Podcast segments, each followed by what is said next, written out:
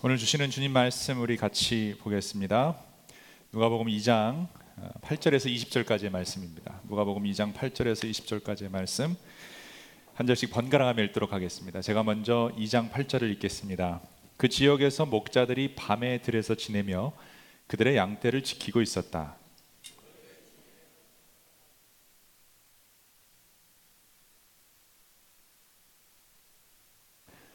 천사가 그들에게 말하였다. 두려워하지 말아라. 나는 온 백성에게 큰 기쁨이 될 소식을 너희에게 전하여 준다.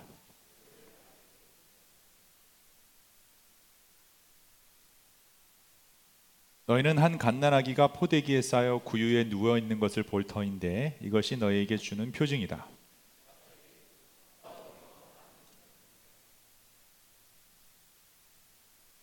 더 없이 높은 곳에서는 하나님께 영광이요 땅에서는 주님께서 좋아하시는 사람들에게 평화로다.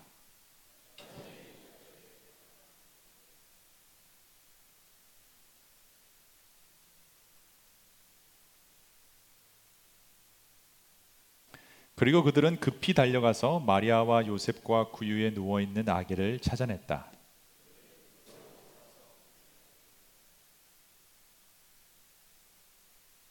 이것을 들은 사람들은 모두 목자들이 그들에게 전해준 말을 이상히 여겼다.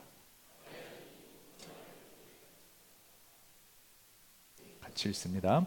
목자들은 자기들이 듣고 본 모든 일이 자기들에게 일러주신 그대로임을 알고 돌아가면서 하나님께 영광을 돌리며 그를 찬미하였다. 아멘.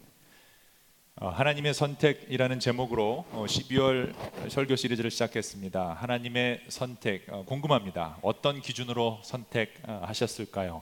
예, 도저히 우리가 하나님 마음을 다 알 수는 없지만 성경에 기록된 하나님의 이야기를 종합해 보면 이런 결론을 내릴 수 있습니다. 하나님의 선택에는 어떤 조건은 없지만 목적이 있다라는 사실입니다. No condition but purpose. 예, 하나님이 선택하신 사람들을 보면 어떤 조건이 있어서 조건이 좋아서 어, 선택하신 적이 한 번도 없습니다. 어, 그런데 그 모든 선택에는 목적이 있다라는 것을 우리가 보았습니다. 어, 왜 그러면 하나님은 사람들을 선택하시고 하나님 백성으로 만드시고 어떤 목적을 가지고 하셨을까? 그거에 대한 답이 우리가 복이라는 것을 보았죠. 그러니까 하나님은 우리에게 복을 주시기 위해 예, 사람들을 선택하시는데 단순히 나를 위한 것이 아니라 나를 통하여 그 복이 예, 전해지기 위해 복의 통로가 되기 위해 예, 그렇다라는 것을 보았습니다. 어, 제일 처음에 우리는 그래서 아브라함을 보았죠. 아브라함을 선택하신 이유 조건은 없습니다. 그러나 목적은 있었습니다. 옳고 바른 일을 함으로 하나님께 순종하는 법을 예, 다음 세대에 알리는 것. 어, 그래서 이렇게 정리했죠. 하나님은 조건 없이 악인을 선택하셔서 정의와 공의를 보여줄 수 있는 의인으로 만들어 가신다. 정의, 하나님과의 관계가 올바르면 공의, 옆에 있는 사람들과의 관계가 올바르진다. 이것이 우리의 복이라는 것을 보았습니다. 두 번째 주는 다윗을 보면서 하나님이 다윗을 선택한 목적이 겸손이다라는 것을 보았습니다. 겸손이라는 것은 내가 죽일 수 있는 순간 어, 살려주는 것입니다. 그게 겸손이죠. 예수 그리스도가 겸손히 이 땅에 오신 이유도 어, 우리가 마땅히 죄를 지어 죽어야 하는데 우리를 살려 주셨습니다. 어, 나의 힘과 나의 권리를 기꺼이 다른 사람을 살리기 위해 포기하는 것 이것이 하나님이 우리를 향한 하나님의 마음 뜻이라는 것을 보았습니다. 지난주 세 번째 시간은 가장 비천한 마리아를 통해 가장 존귀하신 하나님의 아들 예수 그리스도를 주신 선택을 보았습니다. 아직 결혼하지 않았던 처녀 마리아, 그 마리아에게 메시아가 태어난다는 것은 불가능한 일입니다. 그런데 가장 불가능한 일이 일어날 법한 마리아를 통해 하나님께서는 불가능이 없다라는 것을 보여 주셨습니다. Nothing is impossible with God. 하나님의 말씀대로 순종하는 사람들에게는 불가능이 없다라는 것을 보았죠. 지금 여러분의 앞 상황을 막고 있는 어떤 불가능한 일이 있다 그렇다면 어, 여러분 그 상황이 하나님의 영광을 위한 어, 귀한 어, 기회라는 사실을 꼭 알 수 있으면 좋겠습니다. 오늘은 하나님의 선택 네 번째 시간으로 밤에 알바를 하고 있었던 목자들을 택하신 하나님의 목적에 대해서 우리 한번 같이 보도록 하겠습니다. 어, 여러분에게 좋은 소식이 들려온다, 좋은 소식이 생겼다라고 한다면 제일 먼저 누구와 그 좋은 소식을 나누십니까? 어, 처음으로 100점을 받았을 때 한번 여러분 떠올려 보시기 바랍니다. 어렸을 때 예, 받아쓰기 아니면 뭐 산수 시험, 도덕 시험 100점 받았을 때 예, 안 받아 보셨군요. 어, 100점 받았을 때 제일 먼저 나누고 싶은 사람이 누구였습니까? 어, 또 합격 통지서가 날라왔을 때, 뭐 대학교라든지 아니면 뭐 어떤 직장에 됐다라는 소식이 왔을 때 누구랑 먼저 어, 나누셨습니까? 첫 월급을 받았을 때, 또 결혼하고 싶은 사람이 있어서 프로포즈했는데 yes라는 답을 얻었을 때, 또 결혼한 후에 첫 아이를 가진 사실을 알게 되었을 때, 예, 그 좋은 소식을 여러분 누구와 먼저 나누셨습니까? 나이에 따라 달라질 수 있습니다. 학생 때는 뭐 시험 점수 잘 받는 거에 대해서 항상 부모님에게 우리가 먼저 알려줍니다. 그러다가 여자친구나 남자친구가 생기면 어, 그 좋은 소식이 애인에게 먼저 가게 되죠. 어, 그리고 결혼한 후에는 당연히 배우자에게 가장 먼저 좋은 소식을 알리게 됩니다. 우리는 좋은 소식은 가장 가까운 사람, 나에게 가장 소중한 사람에게 먼저 나누는 법입니다. 그렇다면 하나님은 어떠셨을까요? 어, 하나님께서 알고 계신 가장 좋은 소식, 온 인류를 구원하기 위해 하나님이 직접 인간이 되어 오시는 크리스마스의 소식을 누구에게 먼저 알리셨을까요? 아, 하나님을 가장 잘 믿고 잘 섬긴다고 자부했던 그 당시의 종교 지도자들이었을까요? 아니면 영향력 있는 어떤 정치인들, 뭐 백부장, 천부장, 로마의 어떤 사람들이었을까요? 아니면 권력가들, 부자들, 아니면 지혜자들이었을까요? 우리는 오늘 말씀을 통해 그것이 아니라는 것을 잘 알 수 있습니다. 누가의 기록을 보면 온 세상의 가장 기쁜 소식이었던 메시아의 탄생 소식을 제일 처음 듣게 된 사람들은 다름 아닌 목자들이었습니다. 복음을 최초로 들은 사람이 목자들이라는 것입니다. 왜 하나님은 목자들에게 이 기쁜 소식을 먼저 전하셨을까요? 어, 인류 역사상 가장 중요한 소식, 이 기쁜 소식, 메시아 소식을 왜 하나님은 목자들에게 먼저 어, 전하신 것일까요? 그 목자들을 선택하신 목적이 무엇이었을까요? 예, 우리 한번 본문으로 가서 이것을 보기 원합니다.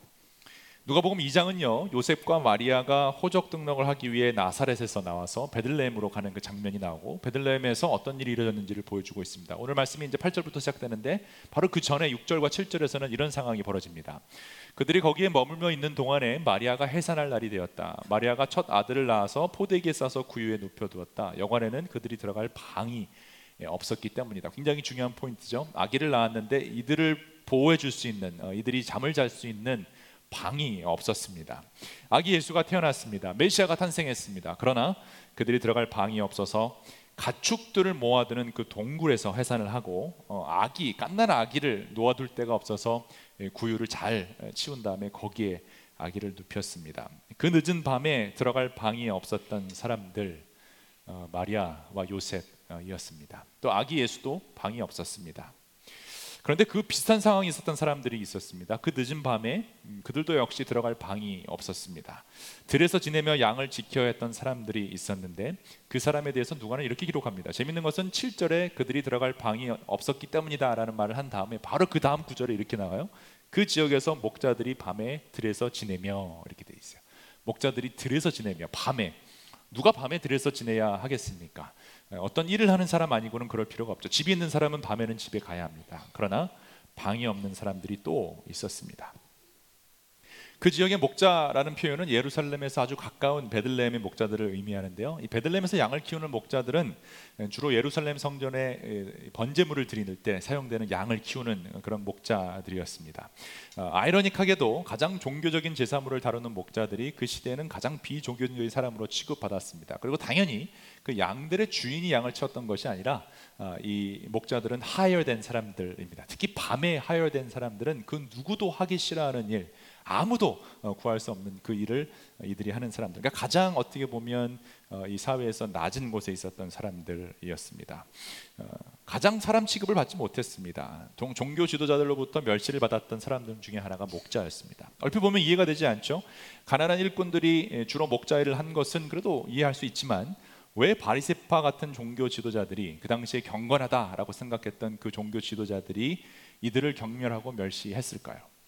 그 이유는 모세 율법을 우리가 좀 들여다보면 알 수 있습니다. 여러분 모세 율법을 우리가 안다라고 하면 그리고 그 당시에 어, 이 종교 지도자들이 얼마나 아, 율법을 좋아했는가를 보면 그 이유를 알 수 있습니다. 이 당시 이스라엘 종교 지도자들의 초점은 오직 율법이었어요. 오직 율법. 율법을 얼마나 잘 지키고 있는가가 그들의 종교심을 보여주는 것이었고 내가 얼마나 하느님 앞에 경건하다는 것을 보여주는 어, 그, 어, 어, 그 기준이 평가의 기준이 바로 율법이었습니다. 그래서 율법주의를 넘어서 이들은 율법 충만, 율법 보여주기식의 삶을 살았습니다. 내가 얼마나 율법을 잘 지키는지를 사람들한테 보여주는 것을 굉장한 기쁨으로 느꼈던 사람들입니다. 특히 이들은요 모세 율법 중에 구약을 보면 600개가 넘는 율법이 있는데 그 중에 그 정결 율법, 정결 의식에 대한 것이 굉장히 강했고요. 그 다음에 안식일이 예, 굉장히 중요했습니다. 왜 그런가 하면 다른 사람들에게 보여주기 좋은 율법을 이들은 굉장히 중요하게 여겼어요. 보여주지 않는 것은 지키는지 안 지키는지 모르기 때문에 보여질 수 있는 것을 굉장히 중요하게 여겼습니다. 어, 내가 부정한 것을 만지는지 안 만지는지 밥을 먹기 전에 손을 씻는지 안 씻는지 등 겉으로 보기에 판단할 수 있는 것들을 주로 중요하게 여겼는데 안식일도 마찬가지죠. 안식일날 나는 이렇게 거룩하게 보낸다라고 보여주기 되게 쉽죠. 그 그리스도인들도 여기 빠지기 쉬운데 주일날 깨끗하게 말끔하게 입고 와서 내가 이렇게 거룩하게 주일을 지키고 있습니다라고 보여주는 그런 마음 그게 어떤 만족감을 준다면 이 바리새파 사람들과 비슷한 사람들이었습니다. 그리고 결국은 그래서 그랬는지 예수님께 시비 걸 때 보면 주로 그 비슷한 걸로 시비를 겁니다. 안식일에 대한 이슈로 시비를 걸고요. 그다음에 또 이 정결 의식에 대한 거에 대해서는 시비를 겁니다. 왜 예수님의 제자들은 손을 씻지 않고 밥을 먹습니까? 계속 보고 있었던 거죠. 어, 또왜 부정한 죄인들과 예수님은 함께 앉고 왜 그들과 밥을 먹습니까? 계속 보고 있는 것입니다. 왜 안식일 날 사람을 치유하고 왜 안식일을 거룩하게 지키지 않느냐? 계속 바라보고 있었습니다. 정결 의식과 안식일 문제로 예수님께 시비를 걸었습니다.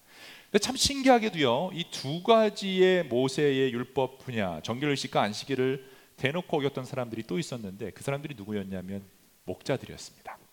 더 정확히 표현하자면 목자들은 이 두 가지 율법을 어길 수밖에 없었던 사람들이었습니다.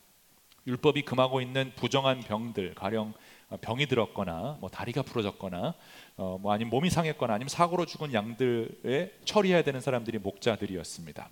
온전하든 온전하지 못하든 한 마리의 양을 잘 키우기 위해서는 뭐 양털도 깎아줘야 되고 뭐 우유도 짜야 되고 뭐 여러 가지 율법에서 금하고 있는 모든 것들을 만들 수밖에 없었습니다. 생명을 살리기 위해서는 어쩔 수 없이 그런 더러운 것을 피할 수가 없죠. 아마 여러분 아이를 키워 보신 분들은 잘 이해하실 겁니다. 아기를 키우기 위해서는 그냥 아름다운 것만 있지 않습니다.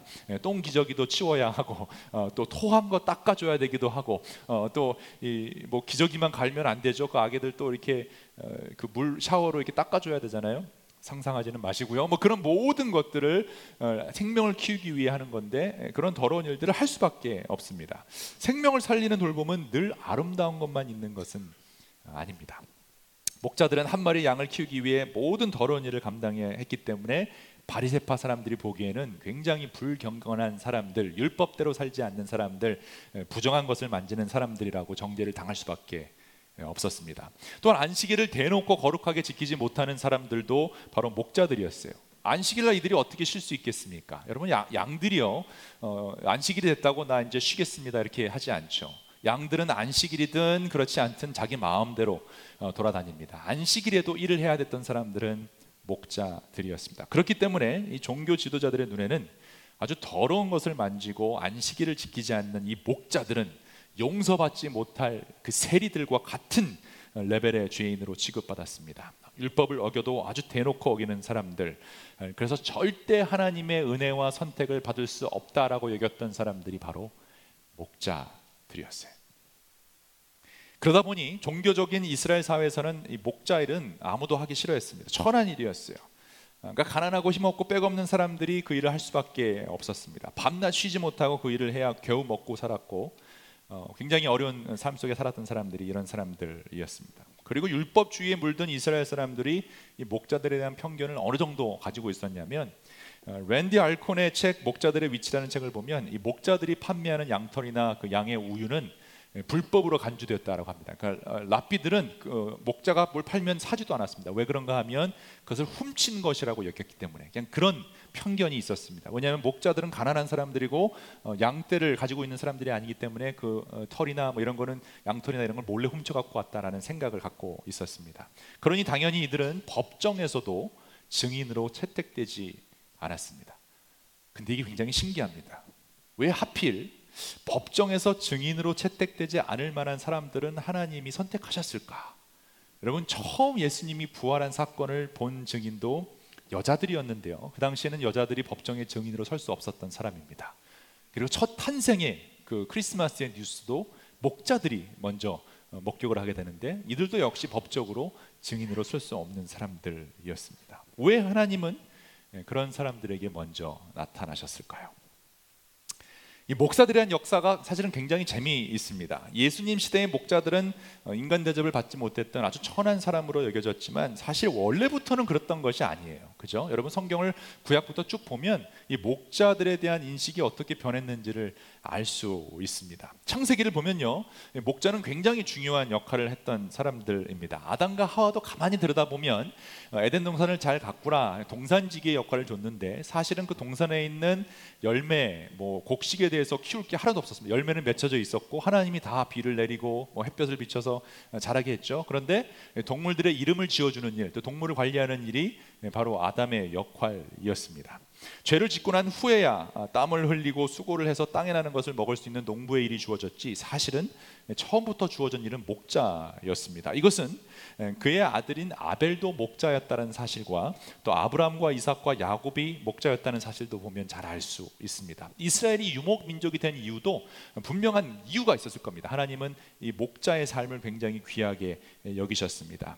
그런데 그 야곱의 식구들이 이집트로 이민을 가게 되면서 그렇죠. 이민 오면서 참 여러 가지 일들이 벌어지죠. 어, 이게 상황이 달라집니다. 농경 민족으로서 농사를 짓는 것을 가장 고귀한 일로 여겼던 이집트 사람들에게 이스라엘의 목자들은 하찮은 사람들로 보일 수밖에 없었습니다.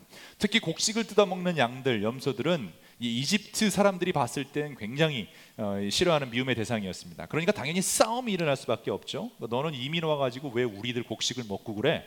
예, 이집트의 그 이집트 시민을 가진 시민권을 가진 시민권자들이 어, 이 이스라엘 사람들을 멸시하고 경멸하고 결국은 400년 동안 종살이를 하게 되는데 그 종살이 했던 이스라엘 사람들이 했던 일이 뭐냐면 양치는 일이었어요. 그러니까 400년 동안 이집트에 살던 사람들은 아, 누가 양을 쳐야 되는 거예요? 누가 목자예요? 노예들이 종들이나 하는 일이 목자의 역할로 변하게 됩니다. 어쩌면 목자 아벨을 죽인 그의 형 가인이 농부였다라는 점이 바로 이런 이스라엘과 이집트의 관계를 보여줬던 일이 아닌가라고 생각해 볼 수도 있습니다. 이집트 사람들의 편견과 이민자로서의 서러움을 겪었던 이스라엘 사람들은 뭐 완전히 이 문화의 영향을 받을 수밖에 없죠. 그리고 농경 사회에서는 어떤 짐승이 제일 신성화되어 있습니까? 소죠 소. 어, 그래서 원래 양이 예, 하나님이 어, 어린 양, 그 예수 그리스도를 어린 양으로 비유하고 양을 상징적으로 했는데도 불구하고 어, 이스라엘 사람들은 점점점 이집트 농경 사회에서 소를 더 신성화시켰고, 그래서 결과적으로 어떻게 됩니까? 출애굽해서 가는 도중에 모세가 시내산에 올라가서 안 내려오니까 이스라엘 백성이 우리를 인도해낸 여호와 하나님을 보여달라 그러고 했더니 아론이 뭘 만들어요? 이때 아론이 황금 어린 양을 만들었다면 역사가 달라졌을 겁니다. 그러면 하나님이 우상 만드는 것 자체는 물론 죄지만 하나님 그래도 어린 양 상징했기 때문에 내가 어린 양을 만들었다. 그러면 하나님이 좀 용서해 주셨을 것 같아요. 근데 어린 양을 만들지 않고 뭘 만들어요? 송아지를 만들어요. 소. 이미 이스라엘 사람들의 머릿속에는 소가 양보다 더 중요하게 여겨졌던 것이죠. 그래서 양을 치는 목자들은 최고의 부자 나라 이집트에서 빌부터 살고 있었던 이스라엘의 종들, 노예들이나 하는 일로 취급받게 된 것이고 그래서 모세가 가장 높은 자리였던 이집트의 왕자였다가 쫓겨나서 광야에 가서 한 일이 뭡니까? 양치는 일이었어요. 그러니까 상대적으로 보여주는 거죠. 이집트의 왕자에서 양을 치는 일. 근데 양을 치는 목자 일은 하나님이 가장 귀하게 여긴 일이죠. 바로 거기서 하나님은 모세를 들어서 사용하신 것을 알 수 있습니다. 이런 목자의 좋지 않은 이미지는 이스라엘 약속의 땅에 들어와서도 마찬가지였습니다. 왜냐하면 다윗을 보면 알 수 있는데요. 다윗은 막둥이, 별 볼 일 없는 막둥이로 알려졌고 그 막둥이가 한 일이 바로 양을 치는 일이었어요. 가장 하찮은 사람들이 하는 일이 양을 치는 일. 그런데 그런 목자의 안 좋은 이미지가 처음으로 다시 하나님의 뜻대로 좋은 이미지로 세워졌던 계기가 있는데 그게 바로 그 양, 어, 양을 치던 그 목자 다윗이 이스라엘의 왕이 되는 사건이었습니다. 굉장히 재밌죠. 어, 이집트의 왕자였던 모세가 아, 양치는 어, 모세로 떨어졌다가 그 모세를 통해 출애굽한 백성들에게 양치는 다윗이 나왔는데 그 양치는 다윗이 이제 왕이 되는 그런 사건이 일어납니다. 그래서 목자들을 가만히 들여다 보면 어, 이 밖에서 추운 곳에서 또이 쉘터가 없는 곳에서 양을 쳐야 되는 그런 모습 굉장히 예, 본인들이 가지고 있는 초라한 이미지 때문에 힘들었을 텐데 그래서 목자들이 가장 좋아했던 성경 인물은 아마도 다윗이었을 거예요. 왜냐하면 다윗도 목자였기 때문에. 그래서 이 목자들이 가장 좋아했던 성경 구절은 뭐였을까요? 다윗이 쓴, 시, 시편 23편 말씀. 여호와는 나의 목자시니. 그렇지. 하나님도 우리의 목자 되신다. 목자라는 그 위치가 어, 이렇게 초라하고 더럽고 어, 이런 경멸받는 위치가 아닐 거야라는 생각을 이 사람들이 했을 것입니다. 여호와 하나님을 목자로 표현한 이 시편은 목자들에게 한없는 위로가 아, 되었습니다. 여호와는 나의 목자시니 오늘도 어쩌면 여호와는 나의 목자시냐는 시편을 외우며 어, 이 들판에서 어, 밤에 힘들게 양을 치고 있었던 그 목자들 늘 종교 지도자들에게 무시를 당하고 경건치 못하다며 경멸의 눈빛을 받아야 했던 목자들 어디를 가든지 양을 쳤기 때문에 그 양 비린내가 풍겨서 사람들이 다 멸시했던 그 목자들 그 목자들에게 하나님이 나타나십니다. 그런데 주님의 한 천사가 그들에게 나타나고 주님의 영광이 그들을 두루 비추니 그들은 몹시 두려워하였다. 천사가 그들에게 말합니다. 두려워 말라. 나는 온 백성에게 큰 기쁨이 될 소식을 너희에게 전하여 준다. 그리고 그들이 꿈만 같았던 이름이 이 천사를 통해서 나옵니다. 아까 말씀드렸죠. 이 목자들에게 있어서 가장 아메리칸 드림 같은 그 이름이 뭡니까? 다윗인데 천사가 이렇게 얘기합니다. 오늘 누구의 동네? 다윗의 동네에서 너희에게 구주가 나셨으니 그는 곧 그리스도 어, 주님이시라. 아 다윗의 동네는 좀 폼이 안 납니다. 영어가 좀 폼이 나요. To you is born this day in the city of David. 이렇게 좀 나와야 좀 영화에서도 영국에서도 좀 멋있게 나오죠. 다윗의 동네에서 이렇게 하면 좀 그 동네가 무슨 동네인지 City of David 굉장히 상징적입니다. 그리고 어떻게 돼 있냐면 a savior, the Messiah, the Lord. The savior, the Messiah, the Lord. 너희는 한 아, 갓난아기가 포대에 쌓여 구에 누워 있는 것을 볼 터인데 이것이 너에게 주는 표징이다. 갑자기 그 천사와 더불어 많은 하늘의 군대가 나타나서 하나님을 찬양하여 말하였다. 더없이 높은 곳에서는 하나님께 영광이요, 땅에서는 주님께서 좋아하시는 사람들에게 평화로다라는 말씀이 선포됩니다. 주님께서 좋아하시는 사람들, 주님께서 좋아하시는 사람들, 우리도 좋아하는 사람들에게 먼저 기쁜 소식을 전하는데 하나님도 좋아하는 사람들에게 먼저 기쁜 소식을 전하신답니다. 근데 하나님이 누구를 좋아하십니까? 오늘 말씀을 보니까 모든 사람들에게 경멸을 받고 있었던 특히 종교 지도자에게 경멸을 받고 있었던 가장 낮은 사람들인 목자들 하나님이 좋아하시는 사람들 그러고 보니 예수님에게 늘 모여들었던 사람들도 어떤 사람들이었을까요? 사회에서 고통받고 있었던 사람들 가난하고 소외된 사람들, 세리와 창녀들, 병자들과 죄인들 이런 것을 보면 하나님의 마음이 지금 어디에 누구에게 가 있는지 너무나 명확하게 우리가 알 수 있습니다. 근데 여러분이 여러분이 좋아하는 사람들은 어떤 부류의 사람들이십니까?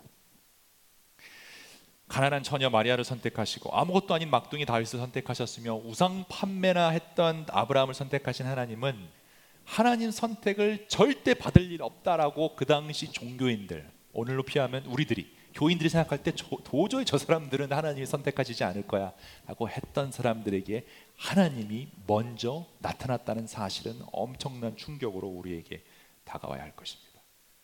왜냐하면 오늘날의 오늘날의 바리새파 사람들은 우리들이기 때문에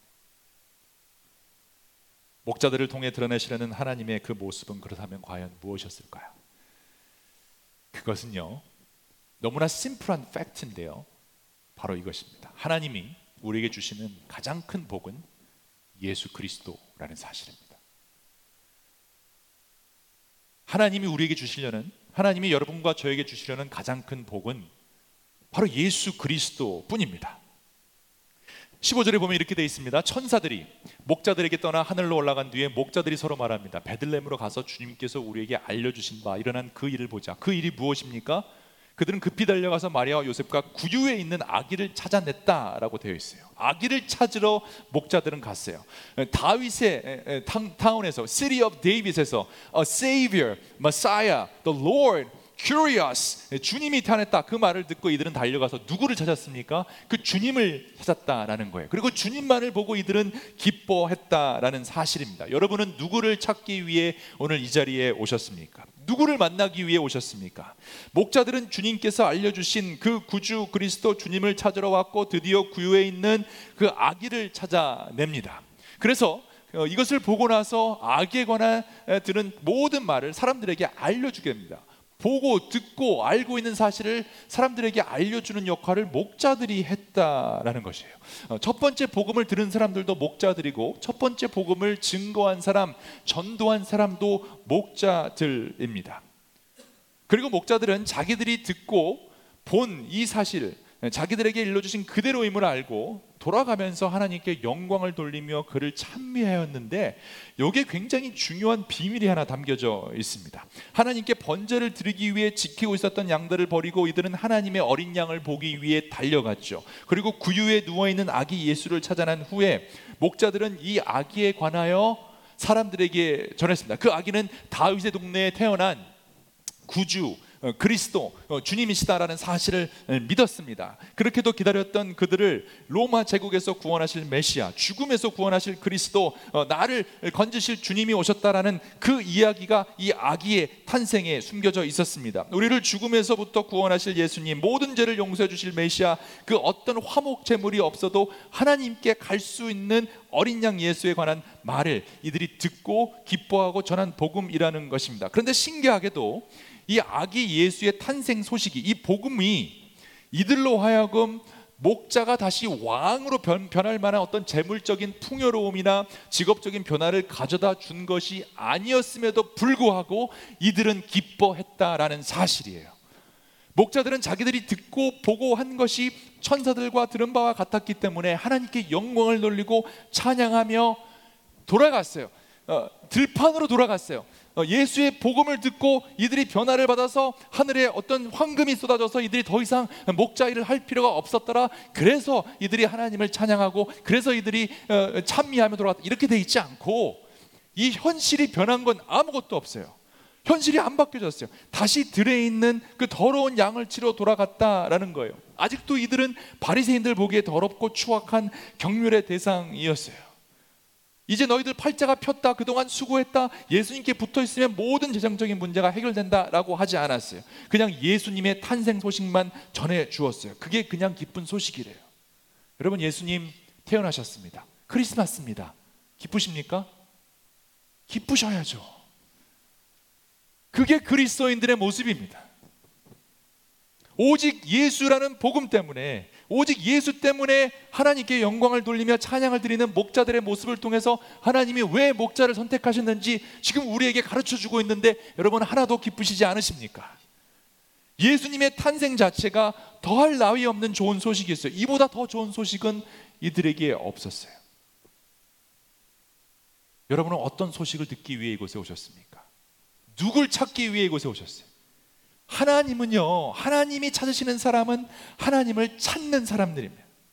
하나님은 하나님 자체가 좋은 사람들, 예수님 자체가 좋은 사람들을 찾고 계세요. 하나님께서 주신 예수 그리스도라는 그 복음의 본질 그 자체보다 내가 갖고 있는 어떤 내가 생각하고 있는 어, 이상 어, 내가 생각하고 있는 예수를 통해 얻고자 하는 것이 더 큰 사람들은 하나님의 사람들이 아닙니다. 다시 말하면 나를 사랑하사 이 땅에 오셔서 십자가에 죽으시고 부활하심으로 나의 모든 죄를 용서해 주신 예수 그리스도의 그 자체보다 예수라는 그 믿음을 통해 신앙을 통해 어, 어, 성도라는 어, 교인이라는 어 떤 멤버십을 통해 얻고자 하는 side gift가 더 관심이 있다라고 한다면 예수라는 이름을 통해 더 경건해 보이려거나 심리적인 안정을 취하려거나 아니면 세상에서 성공하는 도구로 사용하려는 종교 사용자들은 아무리 그 동기가 좋아 보이고 멋져 보인다 해도 하나님의 자녀가 될 수 없다라는 거예요. 왜냐하면 자녀들은 아버지 자체로 즐거워해야지 아버지가 들고 오는 선물 꾸러미로 즐거워하지 않기 때문이에요. 여러분 어떤 자녀가 더 좋으십니까? 여러분이 돌아왔는데 출장 갔다 돌아왔는데 아빠하고 달려와서 안기는 자녀가 좋습니까? 아니면 아빠는 보지도 않고 아빠 가방에 뭐가 있나 가방부터 펼쳐보는 그런 자녀가 좋으십니까? 저는 두 부류의 자녀를 다 가지고 있습니다. 한국을 갔다 오면 아빠 하고 달려오는 친구가 있는가 하면 제 캐리어에 뭐가 있나. 공항에서 왜 그 면세점에서 사면 그 가방이 백이 있잖아요. 벌써 알아요. 면세점 가방이 뭔지를 알고 있는 그런 아이. 그래서 모르겠습니다. 여러분의 자녀들은 여러분을 더 좋아합니까? 아니면 여러분이 들고 오는 선물을 더 좋아합니까? 그리스도인들의 가장 큰 실수가 여기에 있어요. 여러분 예수님이 좋으십니까? 아니면 예수님을 믿어서 따라오는 많은 지금 교회에서 광고하고 있는 그런 성공, 가정의 안정, 부의 충만함이 좋으십니까? 나중에 죽어서요 천국 같은 곳을 갔다라고 한번 상상해 봅시다. 금과 보석 우리가 생각하는 여러분이 생각하는 아 이곳이 천국이 맞다. 7성급 호텔 우리가 생각할 수 있는 그 모든 제일 좋은 리조트 딱 갔어요. 야 여기가 천국이 맞구나. 그런데 거기에 예수님이 보이지 않습니다. 그렇다면 여러분 어떻게 하시겠습니까? 어떻게 하시겠습니까? 그 예약 취소해야죠. 그곳에 예수님이 없다면 그곳은 천국이 아닙니다. 근데 여러분 천국이 목적입니까? 예수님이 목적입니까? 내가 예수님을 믿어서 얻게 되는 그 모든 것과 예수님 자체만을 두고 선택해야 한다면 여러분은 무엇을 선택하셔야 하겠습니까? 목자들은 가난했어요. 아무것도 없었어요. 머리 둘 곳도 방도 집도 사업체도 없었습니다. 남들 하기 싫어하는 일을 해야 됐고 먹고 살기 위해 모든 일을 해야 됐어요. 그것 때문에 종교 지도자들에게 멸시당했습니다. 주일 성수 안 한다고 정죄당합니다. 추워서 술 먹고 담배 폈는데 그것 때문에 정죄당합니다. 교회 올 때 거룩한 옷 입고 다니지 않는다고 정죄당하고 심지어는 헌금 문제로도 정죄당합니다. 억울하게 옥살이를 해서 전과가 있었는지도 모르겠어요. 로마 시민권이 없어서 서류 미비자로 로이단 로마 이민 단속국을 피하여 살고 있었는지도 모르겠습니다. 그래서 다른 잡을 찾지 못하고 오로지 밤에 숨어서 할 수 있는 양들을 지키는 목자 일밖에 할 수 없었던 alien인들인지도 모르겠어요. alien, alien 여러분 alien 제가 처음에 미국에 왔을 때 영주권을 받았는데 green card래요. Green 왜 이게 green card지? 색깔은 green이 없는데 그리고 또 놀란 거는 맨 위에 이렇게 써 있어요. Resident Alien. 또 제가 찾아봤어요. 이 alien은 내가 영화에서 봤던 alien 몇 개 단어가 떠올리지 않는데 Resident Alien. 지금은 어떻게 되는지 모르겠지만 그 당시에 alien 저보고 alien이래요. 머리가 큰 충격이었습니다. 그 에얼리언 취급을 받았던 사람들이 목자들이었어요. 그런데 그들은 자신의 삶을 더 편하게 만들어줄 하나님 때문에 기뻐한 것이 아니라 온 백성에게 큰 기쁨이 될 소식, 바로 그 예수님 때문에 기뻐하게 됩니다. 그리고 하나님은 그런 목자들을 선택하시고 예수님만으로 기뻐할 수 있는 사람들이 어떤 사람들인지 결코 내 상황과 내 소유의 기쁨이 있지 않다라는 것을 우리에게 보여 주셨습니다. 크리스마스가 다가왔습니다. 여러분은 무엇 때문에 기쁘십니까? 여러분은 누구를 찾고 계십니까? 말씀을 마치겠습니다. 하나님이 목자들을 선택하신 목적은 우리들의 기쁨은 오직 예수뿐이라는 것을 알려주시기 위함입니다. 하나님이 우리에게 주신 가장 큰 복은 예수 그리스도입니다. 그래서 예수라는 이름만 들어도 아니면 여러분이 예수라는 말만 해도 얼굴에 미소가 번져야 예수 밖에는 없습니다. 예수, 예수, 그 이름보다 귀한 이름은 없습니다. 주 예수보다도 귀한 것은 없습니다. 그 복을 가장 잘 이해하고 누릴 수 있는 사람들은 목자들이었어요. 그래서 어쩌면 예수님이 심령이 가난한 자들의 복이 있나니 하늘 나라가 그들의 것이다라고 하셨는지도 모르겠습니다. 심령이 가난하고 가진 것이 없는 사람들이 결국은 하나님을 소유하는 놀라운 역사가 일어났습니다. 여러분 환경이 지금 어떠한지 모르겠습니다. 음, 집이 없어서 고생하시는 분들도 계실 것이고 예, 남몰래 막일을 해야 하는 상황에 몰려 있는 분들도 계실 겁니다. 목자들의 모습이 지금 나의 모습과 같다면 그보다도 더 추한 곳에 누워 계신 아기 예수님을 바라보시기 바랍니다. 그러면 그 구주 그리스도 주님으로 말미암아 세상이 줄 수 없는 놀라운 기쁨과 평화가 여러분의 마음을 휘어잡을 겁니다. 여러분 기억하십시오. 하나님이 찾으시는 사람은 하나님을 찾는 사람들입니다. 그런 사람이 하나님, 하나님을 볼 것이고 하나님 나라를 소유하게 될 것입니다. 예수로 빛나는 사람들은 예수만으로 기뻐하는 사람들입니다. 그 어떤 상황 속에서도 구유에 누워 있는 아기 예수를 찾는 사람들.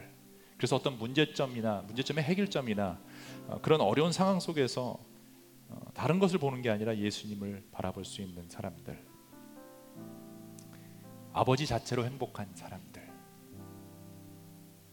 제가 제일 기쁠 때도 어, 저를 향해 달려오는 이제 막내가 이제 그런데 막내가 달려와서 아빠 하면서 안기고 아빠랑 자겠다고 안기고 그냥 뭐 특별히 예, 저 바라는 거 없이도 어, 물론 어, 예, 젤리나 사탕을 주면 더 좋아하긴 하지만 예, 그게 없어도 어, 저를 반겨주고 저로 인해 기뻐하는 어, 자녀가 있습니다. 그 여러분 아버지 마음이 어떤지 아십니까? 선물을 사고 오죠. 그리고 선물 나눠주고 나서 어, 그 선물과 상관없이 나로 인해 기뻐하는 그 막내 딸에게는 슬쩍 한 개를 더 줍니다. 슬쩍. 여러분 지금 여러분이 어려운 환경에 있고 어, 상상할 수 없는 그런 고난 가운데 있는 이유는 하나님이 여러분을 훈련하기 위함이지 그게 영원히 지속되지 않아요. 믿으십니까?